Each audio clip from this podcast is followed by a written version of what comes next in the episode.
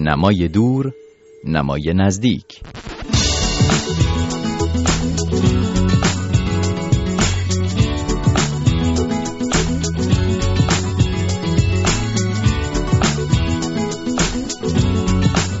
آمدین به نمای دور نمای نزدیک، برنامه هفتگی مرور کتاب رادیو فردا. با من مهرداد قاسمفر همراه خواهید بود برای نگاهی به چند خبر و بعد نویسنده مهمان این هفته با ماست.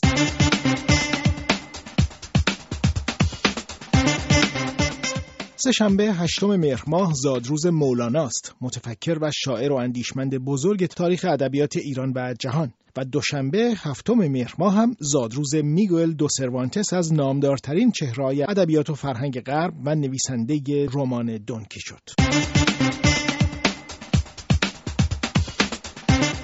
به زودی آلبوم منتشر نشده‌ای از شعرخوانی الف بامداد احمد شاملو در تهران منتشر میشه. آلبومی با عنوان غریبانه که از مجموعه شب شعرهای شاملو در آبان ماه هزار و صد و پنجاه و یک خورشیدی در تهرانه. این آلبوم به اهتمام خانه بامداد و از طرف مؤسسه آوا خرشید همزمان با زادروز شاعر در آذر ماه رونمایی خواهد شد. نسخه تازه‌ای از شازده کوچولو اثر آنتوان دو سنت به ترجمه کاوه میرباسی در نشر نیم منتشر میشه. این کتاب ده ها بار پیش از این به فارسی ترجمه و منتشر شده.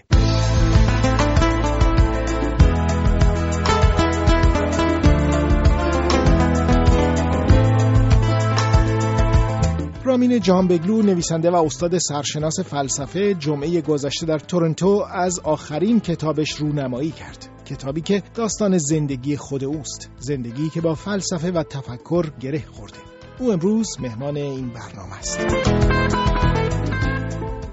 خیلی خوش آمدین آقای جهانبگلو به برنامه نمای دور نمای نزدیک این هفته. موضوع این برنامه همینطور که در مقدمه هم من گفتم درباره کتاب تازه شما است که روز جمعه گذشته رونمایی شد با عنوان زمان چیزی نخواهد گفت. موضوع کتاب خاطرات شماست، درسته؟ بله بله، موضوع کتاب خاطرات و نثرش دوران کودکیم و دوران تحصیلم در فرانسه و بعدش سفرهایی و اقامتهایی که در هند و کانادا و بعد دو مرتبه در ایران داشتم و اساتیدی که باشون کار کردم، پدر مادرم و اصولاً روشنفکران ایرانی که باشون در تماس بودم، مثل جلال آل احمد، سهراب سپهری، فروغ فرخزاد، نادر نادرپور، شاهرخ مسکوب، کسانی که در کودکی دیدم و دوستان پدر مادرم بودم، یه یادداشتی که درباره‌شون، یه خاطراتی کوچیکی درباره‌شون گفتم. خب شما به دلیل موقعیت خانوادگیتون و روابطی که با چهره‌های سرشناس ایران در حوزه‌های مختلف فرهنگی، فلسفی و غیره داشتید، قطعاً مطالب زیادی در این حوزه‌ها میشه در این کتاب یافت که مطالب دست اولی به روایت شما. اما دیدم که شما در مراسم رونمایی کتابتون در تورنتو تاکید کردین که این کتاب درباره رابطه دوستانه شما با فلسفه به عنوان مهمترین موضوع زندگیتونه. فلسفه در حقیقت در تمام ایام زندگی من بوده. خب با افرادی که در تماس بودم از ابتدا، خب از دوران کودکی و نوجوانی، دوران اون دوره‌های فردیدیه که معروفی که خانه ما بود و دکتر فردید و کسان دیگه مثل داریوش شایگان و شاهرخ مسکوب و داریوش آشوری و عنایت و خیلی کسان دیگه و دوره مثلا جلال آل احمد، اینا میومدن در خونه ما. از اونجا فلسفه شروع میشه و همینطور خب بعد ادامه پیدا میکنه در تحصیلات من در سوربن فرانسه، بعد آشناییام با فلسفه مهم نیمه دوم قرن بیستم و بعد خودم فعالیتایی که میکنم، کتابایی که مینویسم با افراد مثل آیزایا برلین، ملاقات هم با افراد مختلف و خب تا کنون دیگه و تدریس فلسفه و خب برای فلسفه همیشه در حضور داشته، به عنوان یک دوست، یک همدم، یک معشوق همیشه در زندگی من حضور داشته. میتونم بگم که شاید مهمترین معشوق من در زندگی فلسفه بوده. خب به هر حال کسی که از زاویه فلسفه به جهان نگاه میکنه، نقد و پرسش بخش اصلی زاویه دیدش میشه. آیا شما زندگی خودتون رو هم از همین زاویه در بخش‌های مورد نقد و پرسش قرار دادید یا بازبینی و بازنگری قرار دادید یا زیر بله سوال بله بردید بله. یا خیر؟ نه بله کاملا، بله هم زندگی خودم رو مورد نقد قرار دادم، هم جوامعی که توی زندگی کردم، هم فرهنگ‌های مختلف، هم جامعه ایران و اون چیزایی که به نظر میرسه، ولی همش خب از هم که فرمودید از زاویه دید فلسفی و دید انتقادی فردیدیه و پرسش هایی که طرح کردم. شما اگر بخواید مهمترین بخش یا فصل زندگیتون رو که در این کتاب بیشتر رویکرد انتقادی بهش داشتید، کدوم بخش زندگیتون رو در این کتاب این گونه مطرح کردین و باش مواجه شدین؟ خب از بعد از دورانی که به بلوغ فکری رسیدم که کم و کاسیایی بوده و فکر می‌کردم که خب بیشتر میتونستم، مثلا دورانی امکاناتی پیش آمده بوده که با کسانی آشنا بشم و امکانات از دست دادم. حالا من به صورت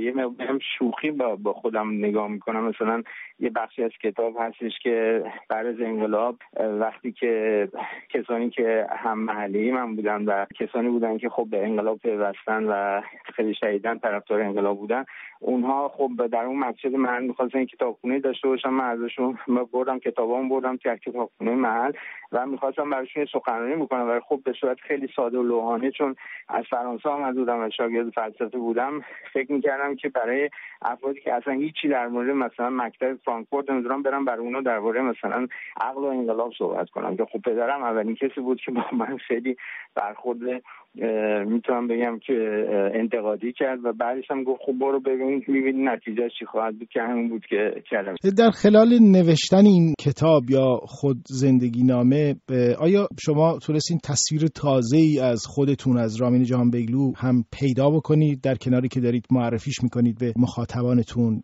و خوانندگان این کتاب؟ من یک سری از خاطرات همون دو مرتبه بازنگری کردم، ولی خب بخوام صادقانه بگم همیشه حتی شما وقتی که دارین زندگی نامتون رو می‌نویسین و نگاه خیلی شخصی از خودتون میدین به دیگران، همیشه یک چیزهایی همیشه پنهان میمونه و ناگفته ها همیشه هست. بنابراین خب شاید لازمش کتاب های دیگه ای باشه که این ناگفته ها گفته بشن.